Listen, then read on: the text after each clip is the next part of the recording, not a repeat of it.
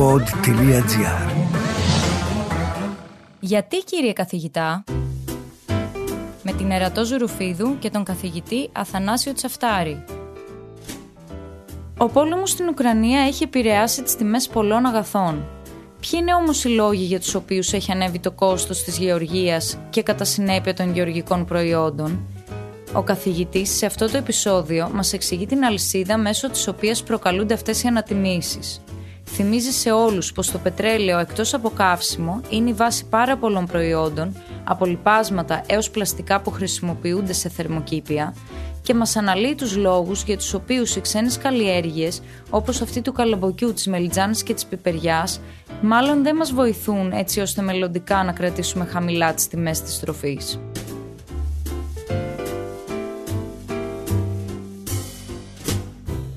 Γεια σας κύριε Τσαφτάρη, καλησπέρα, τι κάνετε; Καλησπέρα, καλά ευχαριστώ εσείς; Μια χαρά εδώ στο στούντιο.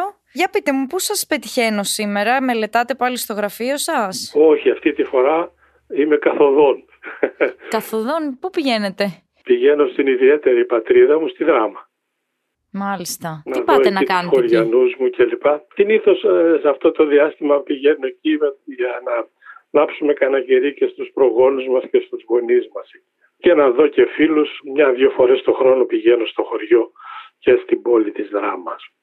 Αυτή τη στιγμή με βρίσκεται στη μέση της διαδρομής. Έχω περάσει λίγο τον ποταμό Στριμώνα και λίγο πιο πέρα έχει ένα βενζινάδικο και σταμάτησα να βάλω πετρέλαιο. Και να κάνουμε και την κλίση μας. Και εκεί ήρθε και ένας ε, ο Γιώργος τώρα για αγρότης εδώ και προφανώς με γνωρίζουν εκεί με τα άσπρα μαλλιά μου σαν τέος Υπουργό Γεωργίας και μου λέει τώρα να τα πούμε λέει τι γίνεται με τη γεωργία, με τα προβλήματά μας, με το κόστος κλπ. Κυρία Τσαφτάρη, γι' αυτό ήθελα να μιλήσουμε κιόλας σήμερα. Α, ωραία, σύμπτωση δηλαδή. Έτσι ακριβώς. Έχουμε μιλήσει για κάποιες επιπτώσεις του πολέμου που συμβαίνει αυτή τη στιγμή. Μιλήσαμε για το Στάρι, αλλά ήθελα να μιλήσουμε συγκεκριμένα... Μιλούσαμε για το Στάρι από την πλευρά της επισητιστικής αξίας του και Ακριβώς. της προσπάθειας για τον επισητισμό. Ακριβώς. Αλλά να μην ξεχνούμε, γιατί όλοι μιλούμε τώρα, ας το πούμε εμείς οι αστεί, για το τι επιπτώσεις θα έχει η αύξηση του κόστους ενέργειας, το πετρέλαιο, το αέριο, το ρώσικο κλπ. Τι θα γίνει με τα αυτοκίνητά μας κλπ. κλπ. Τη θέρμανση. Αλλά δεν πρέπει να αγνοούμε ότι η ίδια ενέργεια αξιοποιείται και από τους γεωργούς, αυτό συζητάγαμε εδώ με τον κύριο Γιώργο, για αυτοί έχουν τρακτέρ, έχουν κομπίνες, έχουν σκαλιστικά, έχουν ένα σωρό μηχανήματα τα οποία καίνε πετρέλαιο, σαν το πετρέλαιο που καίνε και τα αυτοκίνητά μας. Επομένως θα επηρεαστούν άμεσα ένεκα της αύξησης των καυσίμων και των καυσίμων των δικών τους μηχανών, τρακτέρ κλπ. το κόστος της καλλιέργειας και έμεσα θα ανέβει το κόστος της καλλιέργειας γιατί ο κόσμος δεν γνωρίζει ότι πολλές από τις υπόλοιπες εισρωές που ανεβάζουν το κόστος του Γιώργου, αυτό έλεγα στον κύριο Γιώργο τώρα, έχουν σαν βάση το πετρέλαιο. Πρέπει να ξέρει ο κόσμος ότι 100% του λιπάσματος που διακινείται στην παγκόσμια αγορά, σε όλη τη γεωργία του κόσμου ας το πούμε έτσι, παράγεται από τη Ρωσία με μετατροπή του πετρελαίου. Από το πετρέλαιό της παράγει λίπασμα για όλο τον κόσμο. Άρα αν ανέβει το κόστος του πετρελαίου, ανεβαίνει και το κόστος των λιπασμάτων. Εξίσου θα ανέβει και το κόστος των φυτοφαρμάκων, γιατί και τα φυτοφάρμακα για να παραχθούν έχουν ως βάση το πετρέλαιο. Κύριε Τσαφτάρη, τώρα λέτε κάτι που εγώ δεν το είχα καθόλου στο μυαλό μου. Δηλαδή, τα Βεβαίως. λιπάσματα και τα φυτοφάρμακα έχουν Και σαν το βάση. πλαστικό. Και το πλαστικό. Μην ξεχνάμε ότι και το πλαστικό φτιάχνεται από το πετρέλαιο. Ναι, σωστά. Κατά συνέπεια, όποιοι είναι ας πούμε γεωργοί με καλλιέργειες σε θερμοκήπια κλπ. κλπ. προστασία, όλα αυτά θα ανέβουν ανεβαίνοντας το πετρέλαιο. Μάλιστα, ναι. Πολλές φορές σκεφτόμαστε το πετρέλαιο σαν καύσιμο και ξεχνάμε όλα τα παράγωγα και όλες τις χρήσεις που ακριβώς. έχει. Αυτό λέγαμε τώρα με τον κύριο Γιώργο και πρέπει αυτό στο τέλος τι θα γίνει και αυτοί θα την μετακυλήσουν αυτή την αύξηση του κόστους παραγωγής προς τα τελικά προϊόντα. Άρα ήθελα να πω ότι στο τέλος θα δούμε αυξήσεις στις τιμές των προϊόντων από την πλευρά του καταναλωτή. Ένεκα το ότι μετακυλίστηκε στο τελικό προϊόν του γεωργού και στην διακίνηση του προϊόντος στην αγορά. Αυτή η αύξηση του κόστους της ενέργειας, του πλαστικού, του λιπάσματος, του φαρμάκου κλπ. Είπατε και την, αναφέρετε και τα θερμοκήπια και είναι και κάτι που θα ήθελα επίσης να συζητήσουμε. Έχετε, έχετε αναφέρει... Σκέφτεσαι να το στρέψεις προς τη γεωργία, να κάνεις ένα θερμοκήπιο στην Αττική εκεί; Σιγά σιγά μαζεύω πληροφορίες, ετοιμάζομαι. OK, OK. Ε, έχουμε αναφέρει σε προηγούμενα επεισόδια για τις ε, ξένες καλλιέργειες που έρχονται στην Ελλάδα και χρειάζονται ας πούμε κάποιες ιδιαίτερες συνθήκες. Γιατί Μάλλον... αυτό συζητάγαμε μαζί τους, γιατί αυτή την εποχή σπέρνουν Έτσι τον είδα κι εγώ δηλαδή και ήρθε να βάλει πετρέλαιο κι αυτός. Τα καλαμπόκια, οι ηλίανθοι, τα καπνά κλπ, τα βαμβάκια, γενικά αυτές οι καλλιέργειες που είναι ξενόφερτες στον τόπο μας, σε αντίθεση με τα σιτηρά, το σιτάρι, το κρυθάρι κλπ, οι βρώμοι που είναι καλλιέργειες που εξελίχθησαν στον τόπο μας και προσαρμόστηκαν στον τόπο μας, τις θεωρούμε χειμερινές καλλιέργειες, δηλαδή τι, το σπέρνουμε το φθινόπωρο το στάρι, όλο και θα πέσει κάποιο πρωτοβρόχι, κάποιες βροχές έτσι ώστε να φυτρώσει. Στη διάρκεια του χειμώνα πέφτουν αρκετές βροχές αλλά και κρύα και χιόνια καμιά φορά, αλλά τα στάρια που είναι προσαρμοσμένα αντέχουν σε αυτές τις χαμηλές θερμοκρασίες και περιμένουν πότε θα έρθει η άνοιξη να πέσει πάλι καμιά βροχή την άνοιξη, να αναπτυχθούν γρήγορα, να ανθίσουν, να καρποφορήσουν πριν έρθει το καυτό καλοκαίρι που δεν πέφτει σταγόνα σε αυτόν τον τόπο να έχουν τελειώσει με την καρποφορία τους, να τελειώσουν με τα αλωνίσματα, τους θερισμούς κλπ. Αυτό σημαίνει να έχεις ντόπιες καλλιέργειες με είδη που είναι προσαρμοσμένα στον τόπο καλλιέργειας και τα σιτηρά είναι τυπική περίπτωση. Τώρα, πολλά ξενόφερτα καλλιέργειες όπως είναι το καλαμπόκι, όπως είναι ο ηλίανθος, όπως είναι ο καπνός κλπ. Οι ντομάτες, τα πιπέρια, οι μελιτζάνες, όλα αυτά μας ήρθαν από τις τροπικές καλλιέργειες πολύ πρόσφατα, από ζεστά μέρη δηλαδή. Δεν αντέχουν στα κρύα. Αναγκαζόμαστε λοιπόν να σπέρνουμε τα καλαμπόκια, τις ντομάτες κλπ. Αυτή την εποχή που όλες αρχίζει να ζεσταίνει ο τόπος μας έτσι ώστε με τις ζέστες του καλοκαιριού να βρεθούν σε ένα ζεστό περιβάλλον και να αναπτυχθούν και να καρποφορήσουν. Έλα όμως που σε εμάς σε αυτές τις περιόδους δεν πέφτει σταγόνα βροχή. Επομένως αναγκάζονται οι γεωργοί να φροντίζουν για όλο αυτό το νερό που απαιτεί για την ντομάτα, για το καλαμπόκι κλπ.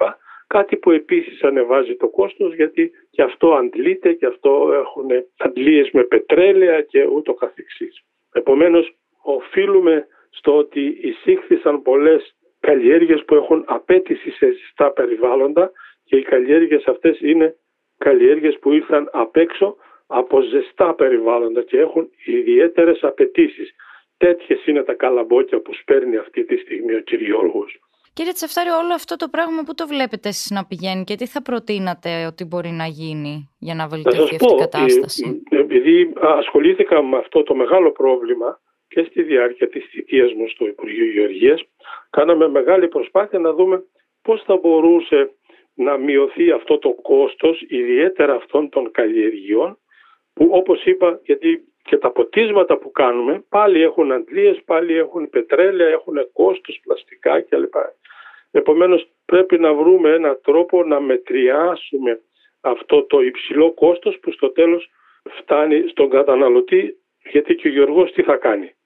Δεν μπορεί να το πουλήσει κάτω του κόστος γιατί θα βουλιάξει. Πάμε λοιπόν. Οι προτάσεις που έκανα και ο αγώνας που έκανα τότε στα Υπουργεία, στο Υπουργείο ήταν πρώτα πρώτα να κοιτάξουμε όσο το δυνατόν να στραφούμε προς πολυετής καλλιέργειες, δηλαδή καλλιέργειες που μια φορά τις παίρνεις και στη συνέχεια για κάμποσα χρόνια συγκομίζεις χωρίς να χρειαστεί να ξαναοργώσεις το χωράφι το χειμώνα και την άνοιξη, να ξανασπείρεις και ούτω καθεξής. Ένα τυπικό παράδειγμα είναι τα τριφύλια, τα οποία τα σπέρνεις μια φορά και μόλις μεγαλώσουν μαζεύεις 5-6 μαχαίρια κάθε καλοκαίρι γιατί συνεχώς μεγαλώνουν, τα θερίζεις μεγαλώνουν και έτσι μόλις έρθει ο χειμώνα σταματάει η ανάπτυξή τους αλλά με τον τρόπο αυτό ο Γιώργος έχει καταφέρει να έχει μια πολύ σημαντική ζωοτροφή πλούσια σε άζωτο και με τον τρόπο αυτό να βελτιώσει και το χωράφι του γιατί όταν καλλιεργούμε ψυχανθή όπως έχουμε μιλήσει μαζί δεν χρειάζεται ο Γιώργος να έχει έξτρα κόστος λίπανσης. Ναι, ναι. Ένας άλλος τρόπος να μειώσει ο Γιώργος το κόστος καλλιέργειας είναι ό,τι είναι να ρίξει στο χωράφι αργότερα μετά τη σπορά ας πούμε του καλαμποκιού ή οτιδήποτε άλλο θα σπείρει είναι να ρίξει λίπασμα, να ρίξει φάρμακο. Τι γίνεται λοιπόν, αν σπείρει μια φορά το βαμβάκι του ή το καλαμπόκι του ή τον ηλίαθο και στη συνέχεια περιμένει να ξαναμπεί στο τρακτέρ, να μπει στις αυλακές του και να δει πώς θα μπορούσε τώρα να ρίξει το φάρμακο ή να ρίξει το λίπασμα και ούτω καθεξής. Ένας τρόπος είναι να κάνει τους σπόρους που θα σπείρει κουφέτα.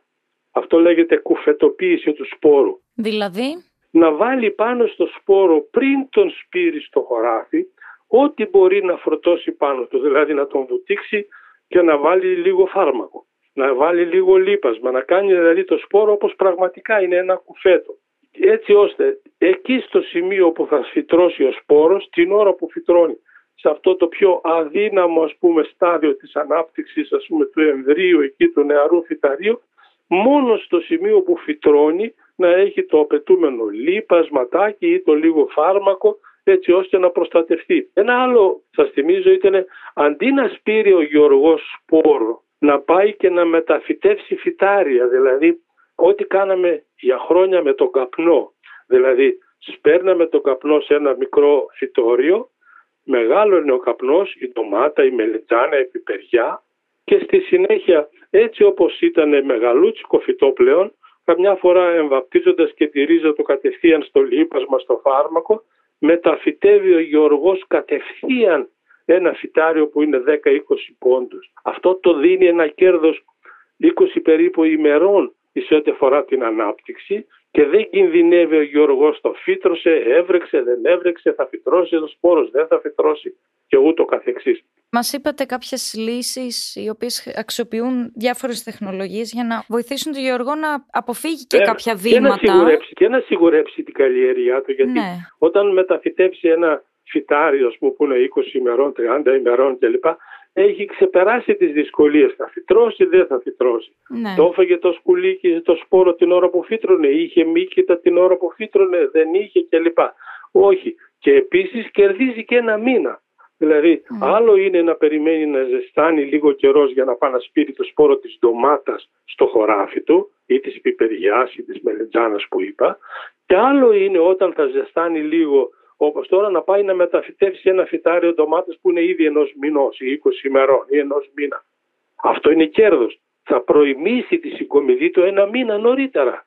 Άρα αντί να παράγει ντομάτες τρεις μήνες το καλοκαίρι θα παράγει ντομάτες πέντε μήνες ή τέσσερις μήνες. Και αυτό σημαντικό. Χωρίς ρίσκο να μην φυτρώσει ο σπόρος, να το φάει το σκουλίκι το σπόρο την ώρα που φύτρωνε ή να το μολύνει το φυτό ένας μύκητα στο έδαφος και να μην μπορεί να μεγαλώσει. Αυτές για μένα είναι λύσεις που μπορεί να βοηθήσουν το γεωργό στο να μειώσει το κόστος παραγωγής του, να προστατεύσει το περιβάλλον, γιατί άλλο είναι να πας και να ρίχνεις ένα χωράφι, όλο το χωράφι φάρμακο, μόνο και μόνο για να έχει λίγο φαρμακάκι εκεί που φυτρώνει ένας σπόρος, και άλλο είναι να έχεις απλά εμποτίσει το φυτάριο λίγο πριν το μεταφυτεύσεις σε ένα κουτάκι με φάρμακο, μόνο σε εκείνο το σημείο που φυτρώνει.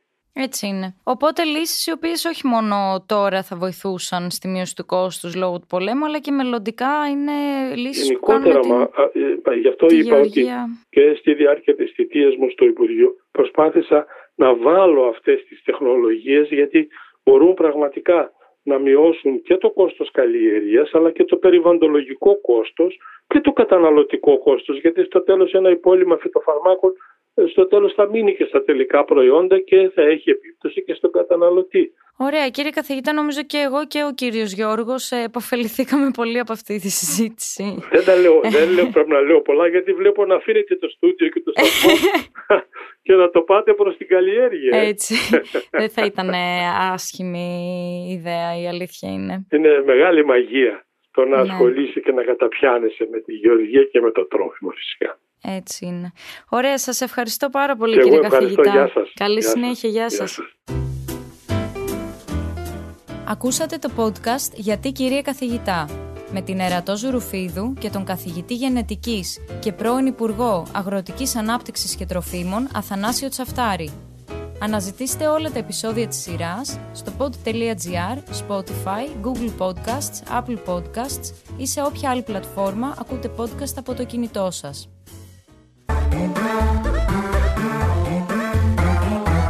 Pod.gr. Το καλό να ακούγεται.